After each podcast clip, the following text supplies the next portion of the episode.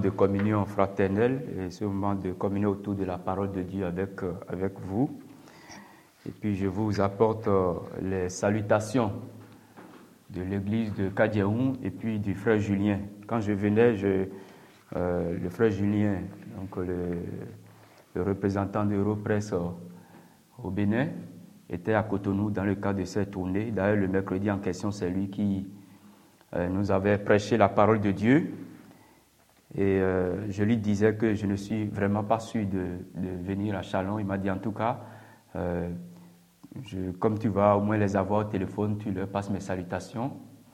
Là, je suis là, donc je vous apporte ces salutations et les salutations de tous les frères de Kadiaou.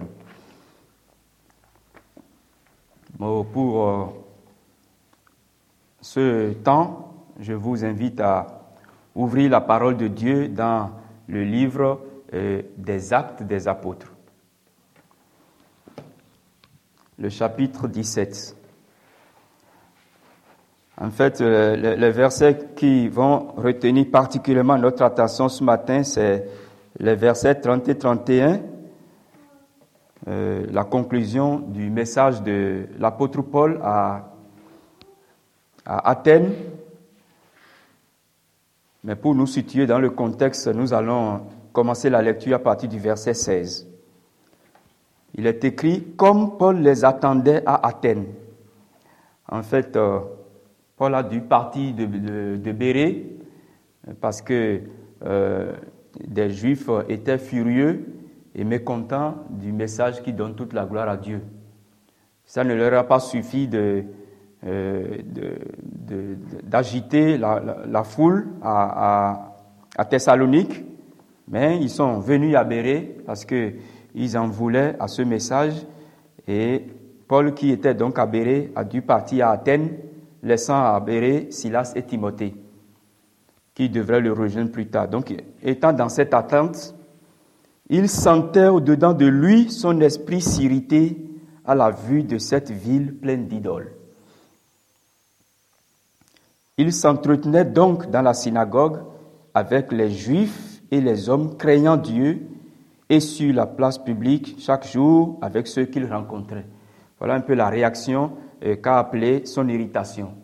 Il est dans une ville où partout il ne voit que de l'idolâtrie, et lui, qu'est-ce qu'il a fait?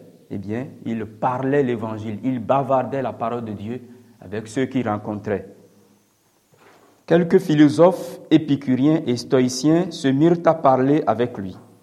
Et les uns disaient, que veut dire ce discoureur? D'autres l'entendant annoncer Jésus et la résurrection. Voilà le message de Paul. Voilà l'évangile. Jésus et la résurrection disaient, il semble qu'il annonce des divinités étrangères. Alors, ils le prirent et le menèrent à l'aréopage en disant, pourrions-nous savoir quelle est cette nouvelle doctrine que tu enseignes? Car tu nous fais entendre des choses étranges. Nous voudrions donc savoir ce que cela peut être. Or, tous les Athéniens et les étrangers demeurant à Athènes ne passaient leur temps qu'à dire ou à écouter des nouvelles. Paul, debout au milieu de l'aréopage, dit, et nous avons donc maintenant la prédication de l'apôtre Paul, homme athénien. Je vous trouve à tous égards extrêmement religieux, car en parcourant votre ville et en considérant les objets de votre dévotion, j'ai même découvert un autel avec cette inscription à un Dieu inconnu. Ce que vous révérez sans le connaître, c'est ce que je vous annonce. Le Dieu qui a fait le monde et tout ce qui s'y trouve, étant le Seigneur du ciel et de la terre, n'habite point dans des temples faits de mains d'hommes. Il n'est point servi par des mains humaines, comme s'il avait besoin de quoi que ce soit. Lui qui donne à tous la vie, la respiration et toutes choses. Il a fait que tous les hommes, sortis d'un seul sang, habitent sur toute la surface de la terre, ayant déterminé la durée des temps et les bornes de leur demeure. Il a voulu qu'ils cherchent le Seigneur, et qu'il s'efforce de le trouver en tâtonnant, bien qu'il ne soit pas loin de chacun de nous, car en lui, nous avons la vie, le mouvement et l'être. C'est ce qu'ont dit aussi quelques-uns de vos poètes. De lui, nous sommes la race. Ainsi donc, étant la race de Dieu, nous ne devons pas croire que la divinité soit semblable à de l'or, à de l'argent ou à de la pierre sculptée par l'art et l'industrie de l'homme. Voici les deux versets qui marquent la conclusion de la prédication de Paul pour ce que nous avons dans les Écritures. Puisque le verset 31 a terminé par 3 points de suspension, ça veut dire que nous n'avons pas tout le texte tel qu'il avait annoncé. Verset 30, « Dieu, sans tenir compte des temps d'ignorance, annonce maintenant à tous les hommes en tout lieu qu'ils ont à se repentir, parce qu'il a fixé un jour où il jugera le monde selon la justice par l'homme qu'il a désigné, ce dont il a donné à tous une preuve certaine en le ressuscitant des morts. » Voilà donc la parole de Dieu. Et en regardant les deux versets qui, dans le texte que les Écritures rapportent, concluent cette prédication de l'apôtre Paul, il y a quelque chose qui est mis en évidence, la repentance. Et c'est ce sujet de la repentance que je voudrais considérer avec vous ce matin. À la lecture de ces deux versets, je me suis posé un certain nombre de questions, et c'est justement ces questions que je voudrais partager avec vous sur la base des Écritures. La première question que je me suis posée est la suivante: qui parle? Et la deuxième question: à qui cette personne parle? La troisième question: quel est le message, le contenu, la substance de ce qui a été dit? Et la quatrième et dernière, qu'est-ce qui va se passer si ce message n'était pas entendu? Alors, qui parle? J'ai posé cette question qui peut en fait revenir à chaque fois qu'on ouvre les Écritures, parce que la valeur d'un message, la valeur d'une parole dépend de sa source, dépend de son auteur. Et ici, dans les Écritures, comme c'est le cas ici dans ce texte que nous regardons, celui qui parle, c'est Dieu. Qui parle dans ce texte, c'est Dieu, et c'est lui qui parle partout ailleurs dans les Écritures. Et le texte que nous avons lu nous dit un certain nombre de choses au sujet de ce Dieu, de qui il est. Celui qui parle, c'est celui qui a créé toutes choses, le Créateur. C'est ce que nous avons vu dans le verset 24. Celui qui parle, c'est celui qui est l'auteur de toute vie. C'est ce que nous avons vu aussi dans les versets 26 et 28. Celui qui parle, c'est le Seigneur Tout-Puissant, de qui viennent toutes choses et qui n'a besoin de rien. Et le texte nous dit qu'il n'est point servi par des mains humaines. Celui qui parle est le Dieu de vérité. Il est la vérité. Celui qui parle, c'est celui qui dit, et la chose arrive, c'est celui qui ordonne et elle existe.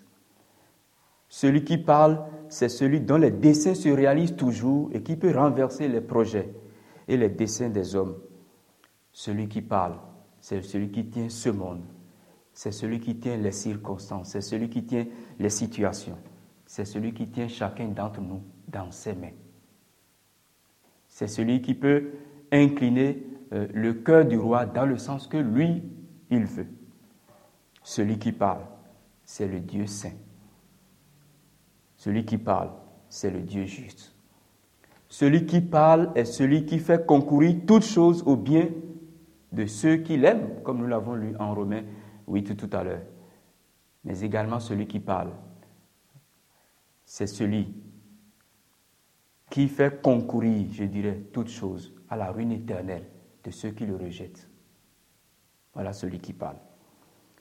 Et puisque c'est lui qui parle, il est important, il est nécessaire que nous prêtions oreille, il est nécessaire que nous écoutions, il est nécessaire que les pensées des hommes se taisent, comme nous l'avons chanté dans le dernier cantique, que les bruits se calment pour que la voix de ce Dieu-là soit entendue. Celui qui parle, c'est l'Éternel, le seul vrai Dieu. Et ce qui est important, ce n'est pas le messager, justement. Ce qui est important, ce n'est pas la rhétorique du messager, mais ce qui est important, c'est le message qui vient de l'auteur. Et pour ce qui concerne le messager, ce qui est important, c'est que lui, il soit fidèle au message. Et cela est important. Donc, puisque c'est Dieu qui parle, il est nécessaire, il est indispensable que nous prêtions oreille. Et dans ce passage, à qui est-ce que Dieu parle? À qui Dieu parle-t-il? Le verset 30 nous dit « Dieu, sans tenir compte des temps d'ignorance, annonce maintenant à tous les hommes, en tout lieu. » À qui est-ce qu'il parle? Il parle à tous les hommes, de toutes les générations et qui sont dans tous les lieux. Et à ceux-là, Dieu demande de se repentir. Dieu demande de tourner le dos à leurs péchés et de se tourner vers Christ. Et dans cette exigence, nous lisons dans le texte que Dieu ne tient pas compte des temps d'ignorance. En fait, dans ce passage, ceux qui sont à Christ peuvent trouver un réel encouragement. Et dans ce passage, ceux qui ne sont pas à Christ, ils ont à supplier Dieu pour qu'il fasse une œuvre dans leur cœur afin qu'ils viennent à Christ. Pourquoi? Parce que nous allons regarder un peu plus en profondeur ce que l'apôtre Paul met ici dans les temps d'ignorance. La vie éternelle, c'est qu'ils te connaissent, toi, le seul vrai Dieu et celui que tu as envoyé, Jésus-Christ. Ça veut dire que la mort éternelle, c'est qu'ils ne connaissent pas le seul vrai Dieu. Et lorsque nous regardons le contexte, lorsque nous regardons l'auditoire, lorsque nous regardons le lieu où Paul était, nous pouvons nous poser des questions lorsque Paul parle de temps d'ignorance. Parce que ceux qui l'avaient amené à l'Aréopage, c'étaient des philosophes. On pourrait dire donc des savants de l'époque, qu'ils soient épicuriens ou stoïciens, c'étaient des philosophes. Et Paul se trouvait ici à l'Aréopage, qui était en quelque sorte un haut lieu quand même de savoir séculier. Il était à l'Aréopage, qui était aussi un haut lieu d'une divinité. C'était sur cette colline d'Arès que les Athéniens adoraient la divinité Mars. Et le tribunal d'Athènes est bien connu pour sa célébrité historique. Et c'est là que Paul était, et était en face des personnes de cette catégorie, et il leur dit en fait, vous êtes dans des temps d'ignorance. Vous êtes dans des temps d'ignorance. Et pourquoi Paul peut le dire? Eh bien parce qu'ils ne connaissent pas Christ. Malgré leur religion, malgré leur connaissance, je dirais, ils ne connaissent pas Christ et par conséquent, aux yeux de Dieu, ils sont dans le temps d'ignorance. Quel que soit ce qu'un homme est aux yeux du monde. Nous l'avons lu aussi dans le psaume 49. Quel que soit ce qu'un homme est aux yeux du monde et quel que soit ce qu'il a dans ce monde, quelles que soient les connaissances qu'il a acquises, quels que soient les savoirs que cet homme a maîtrisés, s'il n'est pas en Christ, il est un ignorant et il est dans les temps d'ignorance. Combien d'ignorants et combien nous ne rencontrons pas dans ce monde qui sont dans les temps d'ignorance. Ils sont légion. Ils sont en dehors, des cadres de ce qu'on pourrait appeler une église, comme ils sont aussi à l'intérieur de ce qu'on pourrait appeler une église. Oui.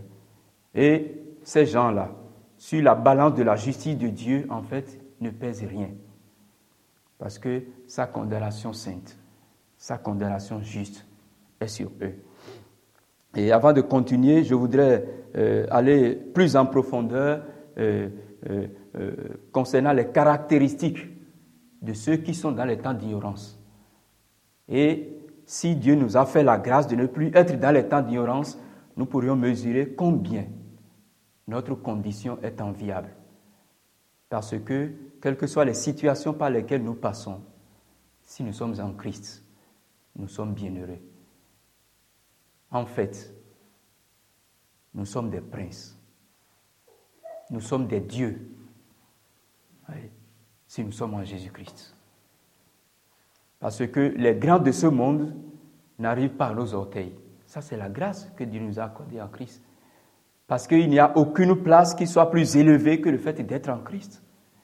Et si Dieu nous a appelés à la communion avec lui, si Dieu nous a appelés à la grâce, si Dieu nous a appelés à la connaissance de son Fils Jésus-Christ, même si nous sommes seuls, nous sommes bienheureux. Nous n'avons rien à envier à personne. Regardons un peu ces caractéristiques qui décrivent la condition de l'homme qui est dans les temps d'ignorance. Et là, je vous invite à tourner votre Bible de quelques pages en Luc, le chapitre 15. Nous resterons un peu sur cette parabole du fils perdu. Le premier élément est là que je tire de cette parabole au sujet de ce qui caractérise la condition de l'homme perdu, la condition de l'homme qui est dans l'ignorance et dans les temps d'ignorance. Le premier élément, c'est l'éloignement de Dieu. L'éloignement de Dieu.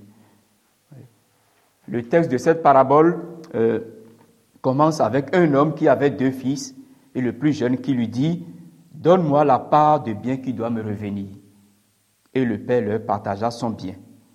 Verset 13. Peu de jours après, le plus jeune fils, ayant tout ramassé, partit pour un pays éloigné. Et en fait, nous avons là la situation des hommes qui sont dans les temps d'ignorance. Ils sont éloignés de Dieu. Ils sont dans un pays éloigné, un pays dans lequel l'empereur est le péché, un pays dans lequel ce qui règne sur eux, c'est le péché. Et ça, c'est la condition de l'homme qui est dans l'ignorance. C'est la condition de l'homme qui est sans Christ. Le prophète Esaïe peut dire, ou l'Éternel peut dire par la bouche du prophète Esaïe, « Mes pensées ne sont pas vos pensées, et vos voix ne sont pas mes voix. Autant les cieux sont élevés au-dessus de la terre, autant mes pensées sont élevées au-dessus de vos pensées, et mes voix au-dessus de vos voix. » Voilà une première caractéristique de ces personnes-là. Éloignés de Dieu, dans l'ignorance. La deuxième caractéristique de ces gens qui sont dans l'ignorance, c'est la débauche. Et c'est ce que nous voyons toujours dans ce verset 13. Il est parti pour un pays éloigné où il dissipa son bien en vivant dans la débauche. Et c'est ce que nous voyons autour de nous quand nous regardons le monde. Les pécheurs entêtés, qu'est-ce qu'ils font? Ils dissipent leur patrimoine. Qu'est-ce qu'ils font, les pécheurs entêtés? Ils gaspillent leurs pensées. Qu'est-ce qu'ils font, les pécheurs entêtés? Ils gaspillent les capacités de leur âme, leur temps et toutes leurs occasions. Ce ne sont pas des gens qui se contentent simplement d'enfouir les talents de leur maître, mais ils les dilapident. Et ils assouvissent avec les dons de la providence qui devrait leur permettre de servir Dieu et de faire du bien, eh bien, ils utilisent ces dons pour assouvir leur convoitise. Ça, c'est de la débauche. Et c'est ce qui caractérise les personnes qui sont dans les temps d'ignorance. Une troisième chose que j'ai notée et qui les caractérise, c'est le dénuement. Le verset 14, « Lorsqu'il eut tout dépensé, une grande famine survint dans ce pays et il commença à se trouver dans le besoin. » Le dénuement. Oui. Le prophète Jérémie pouvait dire « Mon peuple a commis un double péché. Il s'est éloigné de moi qui suis une source d'eau vive. » Ça, c'est le premier péché. Et le deuxième péché, il est allé se creuser des citernes crevassées qui ne peuvent pas retenir l'eau. Voilà le double péché qu'aujourd'hui encore les hommes continuent à commettre. Et ils se donnent toujours de bonnes raisons pour aller dans un sens ou dans un autre. Un gâchis entêté engendre des besoins terribles que nous pouvons voir autour de nous. J'ai lu hier et ce matin encore Amos, le chapitre 8, où l'Éternel dit « Je vais envoyer la famine. Et ce ne sera pas une disette de pain, ce ne sera pas une soif de l'eau. » mais la famine d'entendre la parole de Dieu. Mais le problème, c'est que ces personnes seront dans cette famine qui ne sera pas assouvie. parce qu'ils chercheront la parole de Dieu et ne la trouveront pas. On peut aller, nous pouvons aller regarder ce passage, cette prophétie du prophète Amos au chapitre 8, le verset 11. « Voici les jours viennent, dit le Seigneur l'Éternel, où j'enverrai la famine dans le pays. Non pas la disette du pain et la soif de l'eau, mais la faim et la soif d'entendre les paroles de l'Éternel. Ils seront alors errants d'une mer à l'autre, du septentrion à l'orient. Ils iront ça et là pour chercher la parole de l'Éternel et ils ne la trouveront pas. » C'est normal qu'ils ne trouvent pas cette parole. Oui.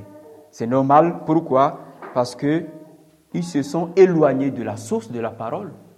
On ne peut pas s'éloigner de l'Éternel et puis chercher la parole de l'Éternel et la trouver. Et j'enverrai la famine dans le pays. Et ils vont quitter le pays pour aller où?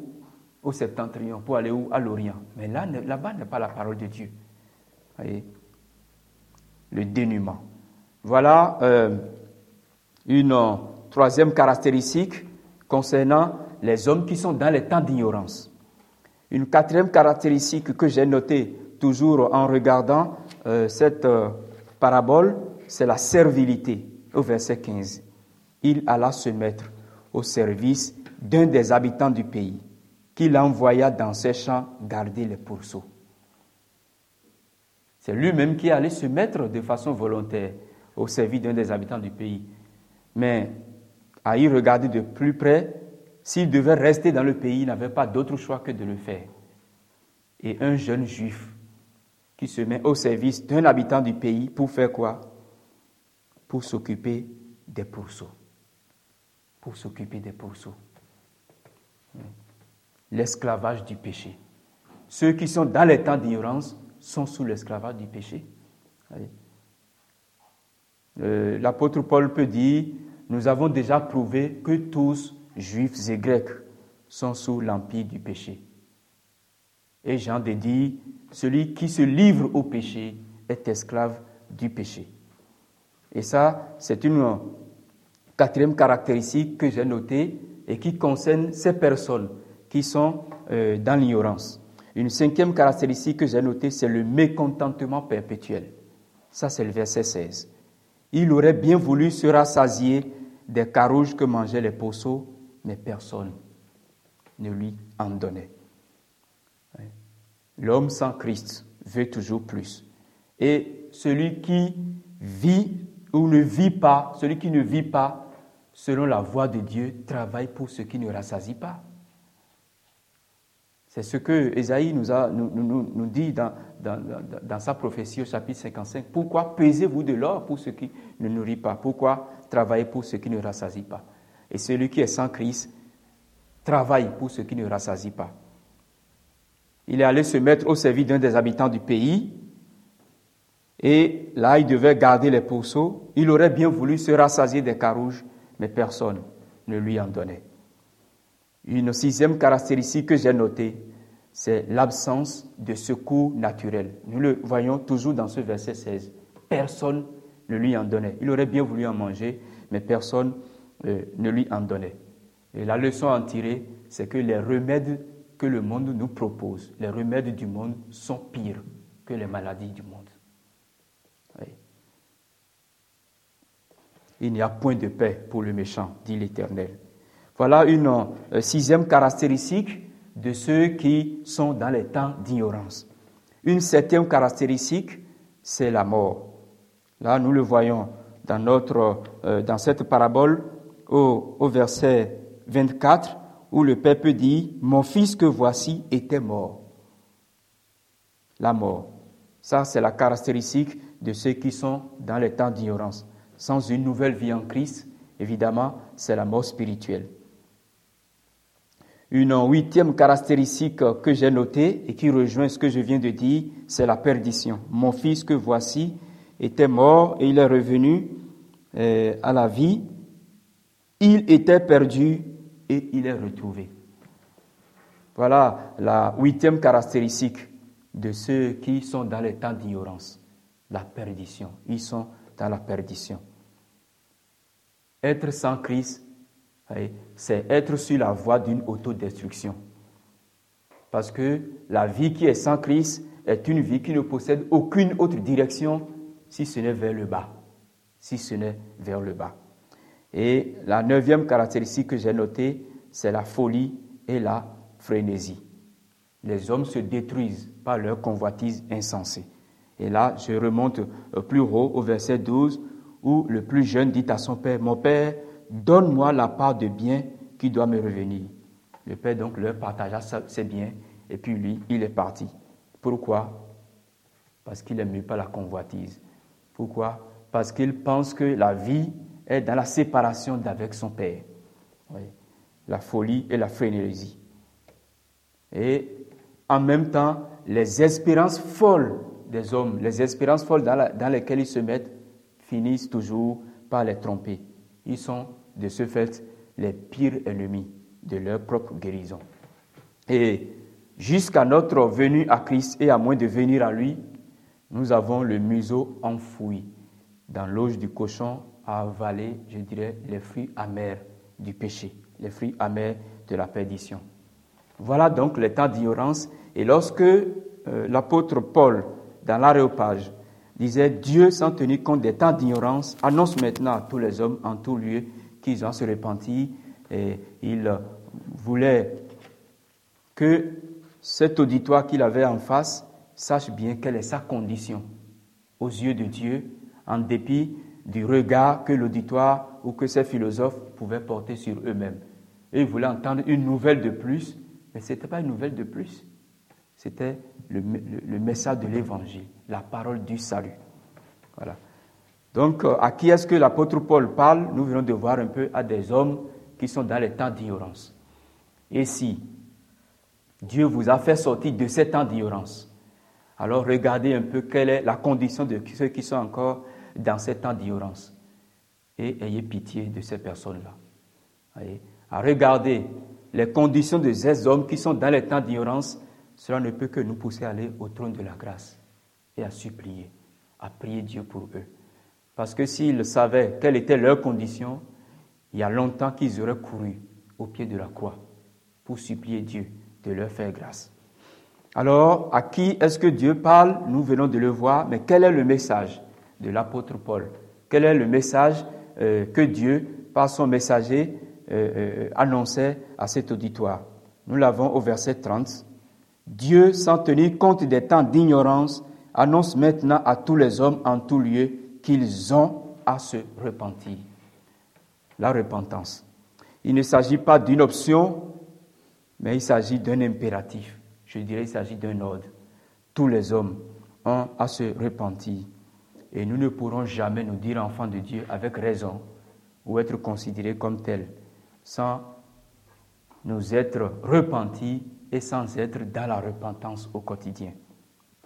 La repentance, donc, est une nécessité incontournable, une exigence. Mais en quoi est-ce que cette repentance consiste-t-elle? Se repentir, c'est se détourner de ses péchés, c'est se détourner de son idolâtrie. Et dans un pays comme la France, parler d'idolâtrie peut-être paraître bizarre parce que on a un soi-disant athéisme qui est ambiant. Mais l'athéisme n'est rien d'autre que de l'idolâtrie. Parce que l'athéisme, quand on regarde un peu l'environnement ici, l'athéisme c'est un peu comme une religion. Ma religion c'est la négation de Dieu. Ça c'est aussi une religion, c'est de l'idolâtrie. Et on rencontre dans ce pays beaucoup de gens qui sont dans cette démarche. Mais cet athéisme n'est rien d'autre qu'une vie centrée sur l'homme. Et ça, c'est de l'idolâtrie. Et se repentir, donc, c'est se détourner de ce que l'on est, c'est d'abandonner son péché, c'est d'abandonner son idolâtrie. Et cette repentance est vraie lorsqu'elle va de pair avec la foi. Et avant d'aller plus en profondeur concernant la repentance biblique, je voudrais quand même dire un certain nombre de choses sur ce que cette repentance n'est pas. Et la première chose que j'ai notée en regardant les Écritures, c'est que la repentance n'est pas un simple regret. Ce n'est pas un apitoiement sur soi, même ce n'est pas une souffrance éprouvée à la suite d'ennuis ou de déception due à quelque faute de notre part. Ça, c'est le premier élément que j'ai noté. Et le deuxième élément, la repentance, ce n'est pas un appel à se réformer ou à changer de conduite. La troisième chose que j'ai notée, la repentance, ce n'est pas un appel à changer de religion. Oui, changer de religion peut être nécessaire. Mais la repentance, ce n'est pas changer de religion. Et la quatrième chose que j'ai notée, la repentance n'est pas tout simplement un remords à cause de ce que nous avons fait. Et là, je pense à quelqu'un comme Judas qui a dit « J'ai péché en livrant le sang innocent ». Et pourtant, ce n'était pas la repentance. Oui. Il a été pris de remords. Les 30 pièces d'argent qu'il a récupérées, qu'il a reçues pour livrer Jésus, ces 30 pièces, il les a jetées et il est allé se pendre. Ça, ce n'est pas la repentance. Et la quatrième chose, ou cinquième chose que j'ai notée, la repentance, ce n'est pas la détermination de mieux faire à l'avenir. Promettre à Dieu de faire demain un plus grand effort, ce n'est pas se repentir. Et si la repentance, ce n'est pas ces choses-là, c'est quoi alors la repentance? Là encore, nous irons dans cette parabole en Luc, le chapitre 15, où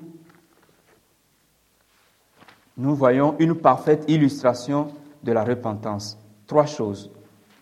La première chose, c'est un changement d'état d'esprit.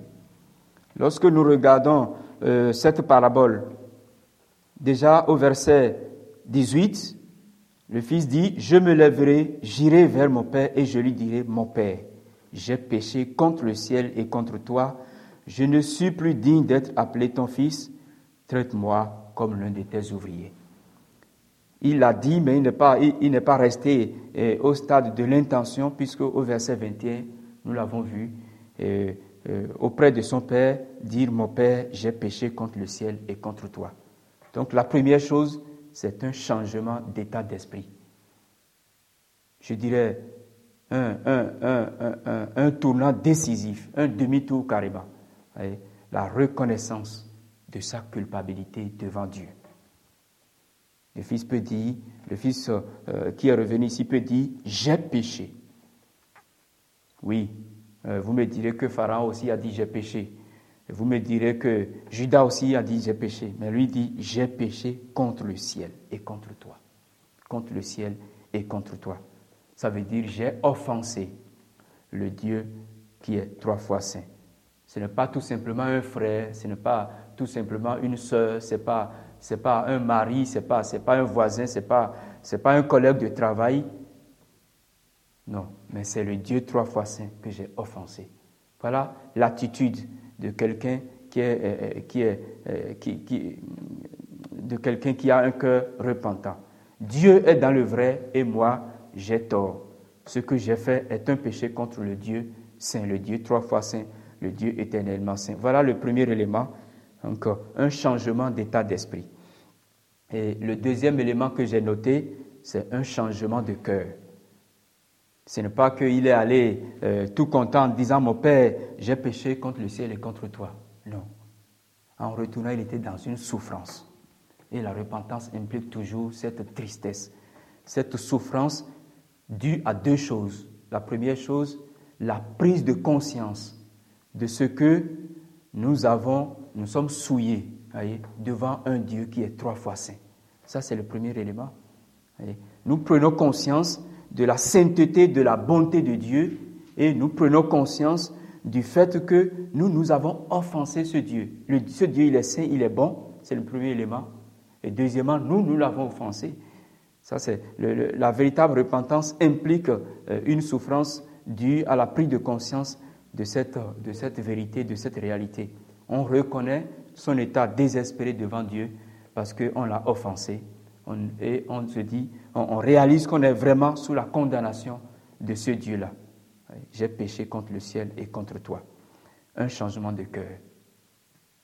Et la troisième chose que j'ai notée, c'est un changement de volonté. Le pécheur ne désire pas simplement que son péché soit pardonné, mais il veut aussi que sa vie soit transformée. Que sa vie soit transformée. Dans Esaïe, le chapitre 57, c'est le message que le prophète de son jour annonçait à ses contemporains. Dans le chapitre 55, au verset 7, il peut dire que le méchant abandonne sa voie et l'homme d'iniquité ses pensées. Mais ça ne suffit pas. Qu'il retourne à l'Éternel qui aura pitié de lui, à notre Dieu qui ne se lasse pas de pardonner. Voilà. La vraie repentance n'existe que lorsque le pécheur se tourne vers Christ. Et ça, nous ne l'avons pas vu dans le cas de Judas. Il ne s'est jamais tourné vers Christ, mais il était pris de remords et il est allé se pendre. Et la vraie repentance n'existe que lorsque le pécheur se tourne vers Christ. Pourquoi ? Parce que c'est uniquement par l'œuvre de Christ, c'est uniquement par le sang que Christ a versé que le pécheur peut recevoir le pardon de Dieu. Qu'est-ce que les Écrits nous disent ? Sans effusion de sang, il n'y a pas de pardon. Il faut le sang. Mais quel sang ? Le sang de l'Emmanuel, le sang du Dieu saint qui a tabernaclé parmi nous et qui a porté les péchés justement de ce peuple-là pour qui il est venu. C'est uniquement lorsque ce sang est versé que la colère de Dieu peut s'apaiser. Parce que ce sang étant versé, les exigences de la sainteté de Dieu, les exigences de la justice de Dieu sont satisfaites. Dieu n'est pas comme les hommes qui peuvent être dans une politique de 2 poids, 2 mesures. Le péché, Dieu le punira avec la dernière rigueur. Et pour ceux qui lui appartiennent, il a puni leur péché avec la dernière rigueur, mais en Jésus-Christ.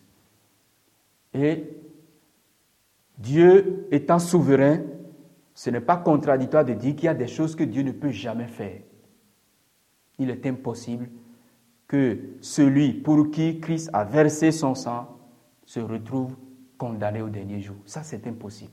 Dieu ne peut jamais faire ça parce qu'il est un Dieu juste, parce qu'il est un Dieu saint et parce qu'il a déjà puni ses péchés dans la personne de son Fils. Et ses péchés étant punis, alors celui qui est en Christ, celui-là appartient à Dieu. Celui-là n'est plus dans les temps d'ignorance. Donc la repentance, c'est se tourner vers Christ. Et ceux qui se tournent ainsi vers Christ, ce sont ceux que Christ a rachetés au prix inestimable de son sang. Donc se repentir, c'est reconnaître qu'on a offensé ce Dieu 3 fois saint, c'est reconnaître son état désespéré devant ce Dieu et c'est se jeter sur la justice de Dieu. Cette justice, en fait, que Christ impute à ceux qui lui appartiennent, la justice de Dieu qui est basée sur l'œuvre de Jésus-Christ à la place des pécheurs. C'est cela, se repentir. Et nous avons besoin, tous les jours, de nous refuser dans cette justice. Nous avons besoin, tous les jours, de regarder à cette œuvre que Christ a faite. Nous ne serons jamais dans une vie de perfection dans ce monde, c'est impossible. Mais en Jésus-Christ, Dieu nous voit vivant une vie parfaite. Pourquoi ? Parce que Dieu ne nous voit plus à travers nous-mêmes, mais il nous voit en regardant l'œuvre de Christ et en regardant cette justice, cette robe aussi pure, aussi propre, aussi sainte que la sainteté de Dieu elle-même. Et c'est sur cette base que Dieu traite avec ceux qui lui appartiennent. Ceux qui vivent une autre vie, ceux qui ont un autre rapport à Christ sont encore dans les temps d'ignorance. Et ça, c'est une situation bien triste d'être encore dans les temps d'ignorance. Voilà donc ce que Dieu demande aux hommes, se repentir. Et quand est-ce qu'il faut le faire ? Maintenant. Maintenant. Dieu, sans tenir compte des temps d'ignorance, annonce maintenant à tous les hommes, en tout lieu, qu'ils ont à se repentir. C'est aujourd'hui le jour de la repentance. Et si je ne me repentais pas, qu'est-ce qui va se passer? Et là, j'aborde donc le quatrième et dernier point de mon message. Nous le voyons au verset 31. Dieu a fixé un jour où il jugera le monde selon la justice par l'homme qu'il a désigné, ce dont il a donné à tous une preuve certaine en le ressuscitant des morts. Le jugement et la condamnation éternelle sont pour les impénitents. Et la preuve, c'est la résurrection du Seigneur Jésus-Christ. Parce que dans cette résurrection, nous voyons la satisfaction de la justice de Dieu. Dans cette résurrection, nous voyons Christ qui a vaincu ce monde, qui a vaincu le diable. Dans cette résurrection de Christ, nous voyons la puissance de Dieu sur Satan, la puissance de Dieu sur les démons. Et dans cette résurrection de Christ, nous voyons aussi que Dieu jugera certainement ceux qui ne sont pas en Christ. Parce que si Christ est mort, c'est parce qu'il a porté des péchés de pécheurs. Si Dieu a dû se séparer de Dieu, mon Dieu, pourquoi m'as-tu abandonné? Ça, c'est incompréhensible. Si le Père a dû se séparer de son Fils pour un certain temps, ça, c'est l'enfer. C'est pour que des hommes soient sauvés, mais c'est également pour que ceux qui refusent de trouver leur refuge en ce Fils soient condamnés pour toujours. Parce que le repos, la satisfaction, je dirais, de Dieu ne se trouve que dans son Fils. Et que dire pour conclure? La repentance étant une condition qu'il faut remplir et en même temps un don de Dieu. C'est notre responsabilité de nous repentir, mais c'est aussi une grâce que Dieu accorde. Et j'ai envie de nous poser la question suivante. Est-ce que nous avons connu cette grâce ineffable d'expérimenter la vraie repentance au quotidien? La vraie repentance. Si nous nous en doutons, nous pouvons demander à Dieu de nous l'accorder. Parce que Dieu revêt toujours des vêtements du salut. Dieu revêt toujours du manteau de la délivrance ceux qui viennent à Christ et mettent leur confiance pour le salut en lui à cause justement de ce que Christ a fait. Parce que Christ est en fait la miséricorde de Dieu pour les pécheurs. La miséricorde de Dieu pour les pécheurs, c'est Jésus-Christ. Et si nous allons à Christ tel que nous sommes, il n'y a aucune raison pour que cette justice de Christ ne nous soit pas imputée, pour que cette justice de Christ ne soit pas mise à notre compte. Parce que c'est pour ceux qui vont à lui qu'il est mort. Il a dit, je ne mettrai point dehors celui qui vient à moi. Et ceux qui vont ainsi à Christ, c'est la joie au ciel. Alors, est-ce que c'est ça notre expérience au quotidien? Si nous avons expérimenté cette grâce de la repentance, réjouissons-nous et rendons grâce à notre Dieu pour ce qu'il a fait. Parce qu'il n'est pas naturel que le pécheur aille à Dieu. Et si nous avons expérimenté cette grâce de la repentance, c'est que Dieu nous a visités.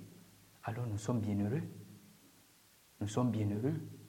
Nous n'avons rien à envier à qui que ce soit. Alors réjouissons-nous sans cesse de cette grâce que Dieu nous a manifestée en son Fils. Et regardons l'avenir combien glorieux qui nous attend.